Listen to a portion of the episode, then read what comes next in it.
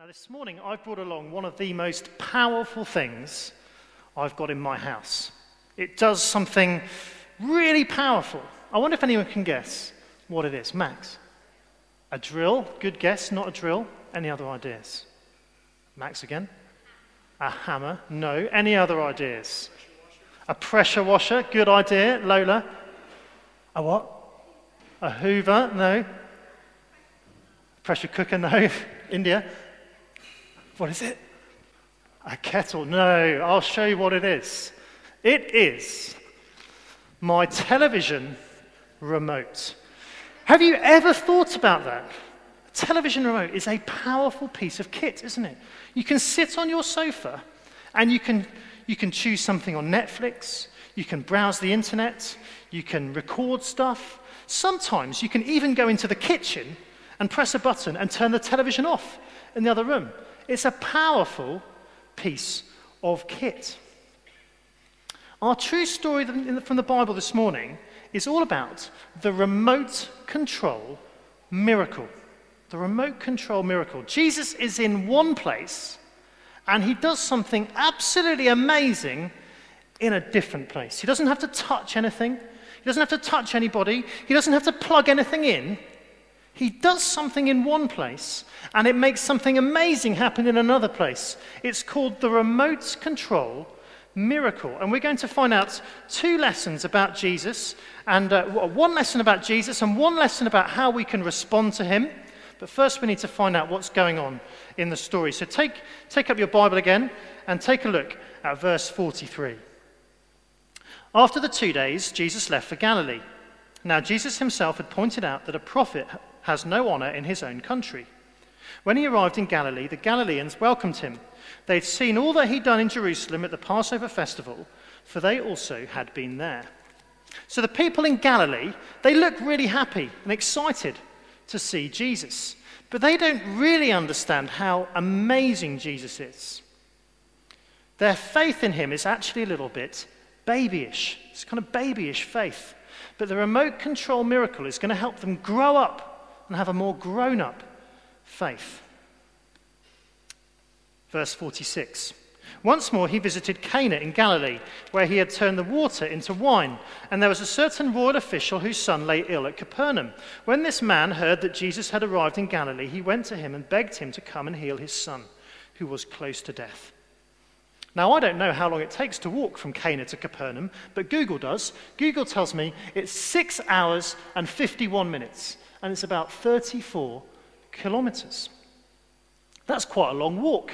We did some walks over half-term in the New Forest, in the rain, but we only ever walked about 2 miles. This man's walked 34 kilometers. His son is really ill, so he's gone all the way from Capernaum, all the way up to Cana, and he wants to ask Jesus to make his son better. I wonder what Jesus is going to say. Maybe he'll say, I'm sorry, I'm a little bit busy right now, but I'll sort it out later. Maybe he's going to say, I'm really sorry to hear that. I'll come straight away. Maybe he says, 7 hours? No way. That's far too far to walk. Jesus says something very surprising instead, verse 48. He says, unless you people see signs and wonders, you will never believe. Unless you people see signs and wonders, you will never believe. Now that doesn't sound like a very kind thing to say, does it? To a man whose son is really ill. Why does he say that? Well, he's actually talking about all the people who live in Galilee. People who don't really understand how amazing Jesus is. People who need to grow up in their faith. Jesus is saying, I can see that you need to see things in order to believe in me. But I want you to have a more grown-up faith than that. It's a bit like when we learn to swim. When we learn to swim, maybe you wear these. They're a bit too small for me, but you put them up on your arms. Maybe you start with 8 on each arm, and then you go down to kind of like 6, and eventually you've only got 1 on each arm, and then your swimming teacher says, take them off. You don't need them anymore. And when we learn to swim, we only swim in the shallow water. We don't swim in the deep water. This man and all these people who live in Galilee, they're still wearing their faith floats. And Jesus wants him to take them off. Jesus wants him to have a deep faith, not a shallow one on the surface. But the man isn't ready yet to take off his faith floats. So he says in verse 49, "Sir, come down before my child dies." He needs to see Jesus heal his son. And so Jesus teaches him and us our first lesson, which is this: Jesus' promises are just as powerful as his presence. Jesus' promises are just as powerful as his presence. Jesus replied, "Go, your son will live." Your son will live. Do you know, when you press a button on your television remote, it's a bit like making a promise.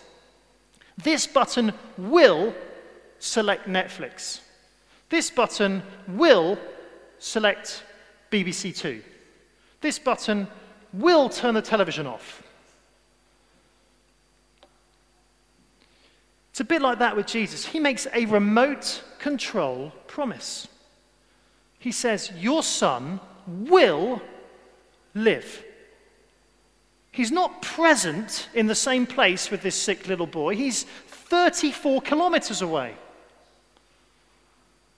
But that doesn't matter. It doesn't matter that he's not in the same place, because his promise is just as powerful as his presence. Now, boys and girls, earlier this year, you had to do online lessons. Let's hope you don't have to do that again. Your teachers put your lessons online. They weren't present with you in your house, but they still spoke to you over the computer, maybe in a live lesson, or maybe kind of a recording on a PowerPoint or something like that. Their words still helped you to learn. Homeschooling sort of worked, but it's not the real thing. It's not the same as your teachers being present with you in the classroom. Jesus' words are different. His words are powerful, just as powerful as his presence. Just ask the man with the sick little boy. Verse 50 again. The man took Jesus at his word and departed. While he was still on the way, his servants met him with the news that his boy was living. Now, I wonder how long he'd been walking. Remember, it takes 6 hours and 51 minutes to walk from Cana to Capernaum, or the other way around. Maybe he'd been walking an hour, thinking, is my son really going to live? Maybe he'd been walking 3 hours, thinking, he was really ill, and I've still got 3 hours to go, and I just don't know whether he's going to get better. Maybe he's been walking 6 hours, and he's thinking, no way, I think my son's not going to live. Can I really trust Jesus' promise? But then his servants meet him with some brilliant news. They say, your son is better. He's fully recovered. He lives, and he can't wait to see you. But do you know what the man did next? He took off his faith floats. He said, I don't need these anymore. When he inquired as to the time when his son got better, they said to him, yesterday at 1 p.m, the fever left him. Then the father realized that this was the exact time at which Jesus had said to him, your son will live. I wonder if you can remember what you were doing at certain times yesterday. What were you doing at 4 o'clock yesterday morning? Luke. Sleeping. Brilliant. What were you doing at 8:30 yesterday morning? Yes. Watching TV. What were you doing at about 1:45 in the afternoon? Lola. Making cakes. What were you doing at about 11:30 last night? Emily. You were up at 11:30 last night. Was she supposed to be up at 11:30 last night? No. That's a conversation over lunch for that one. The man with the sick little boy remembered exactly what he was doing at 1 o'clock yesterday afternoon. Do you know what he was doing at 1 o'clock yesterday afternoon? Luke.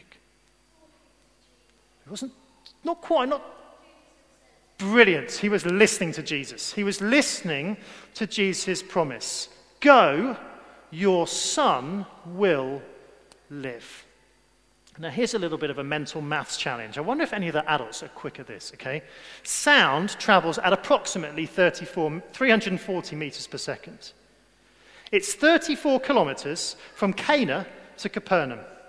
How long does it take for sound to travel from Cana to Capernaum? Any adults can do that quickly off the top of their head.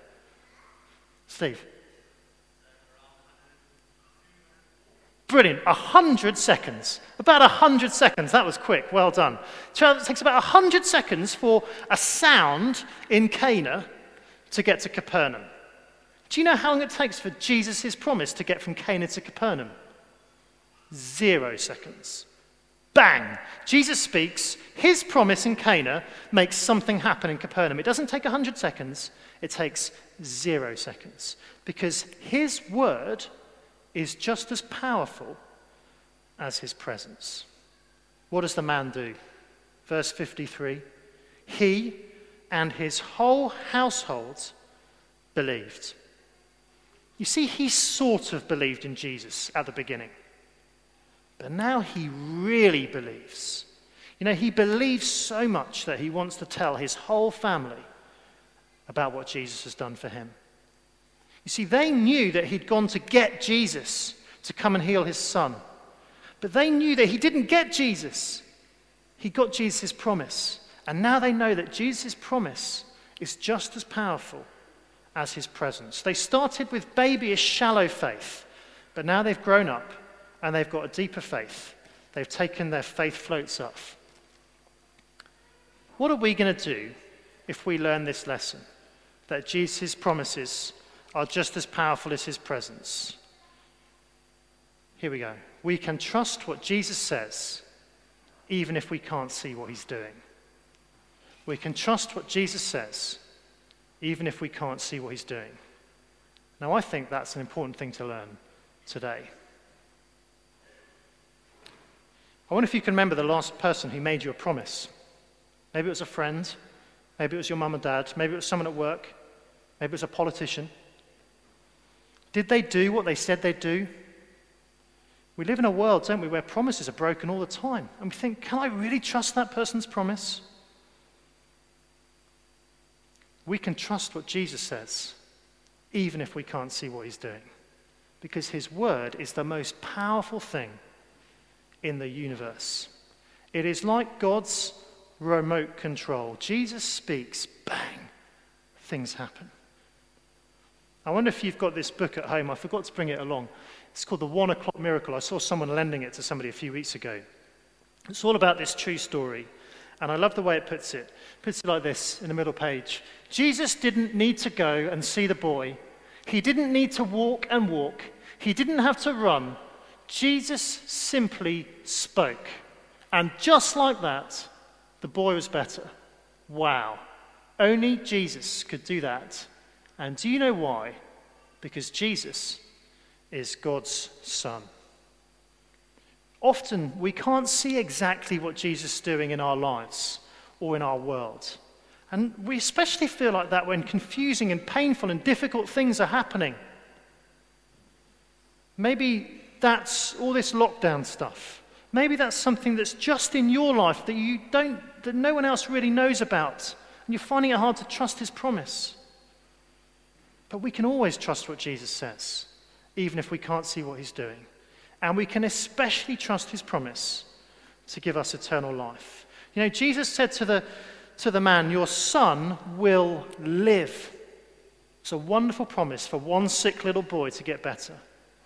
In the very next chapter of John's book, Jesus makes an even better promise for all of us. This is what he says, back here. Truly, truly, I say to you, whoever hears my word and believes him who sent me has eternal life.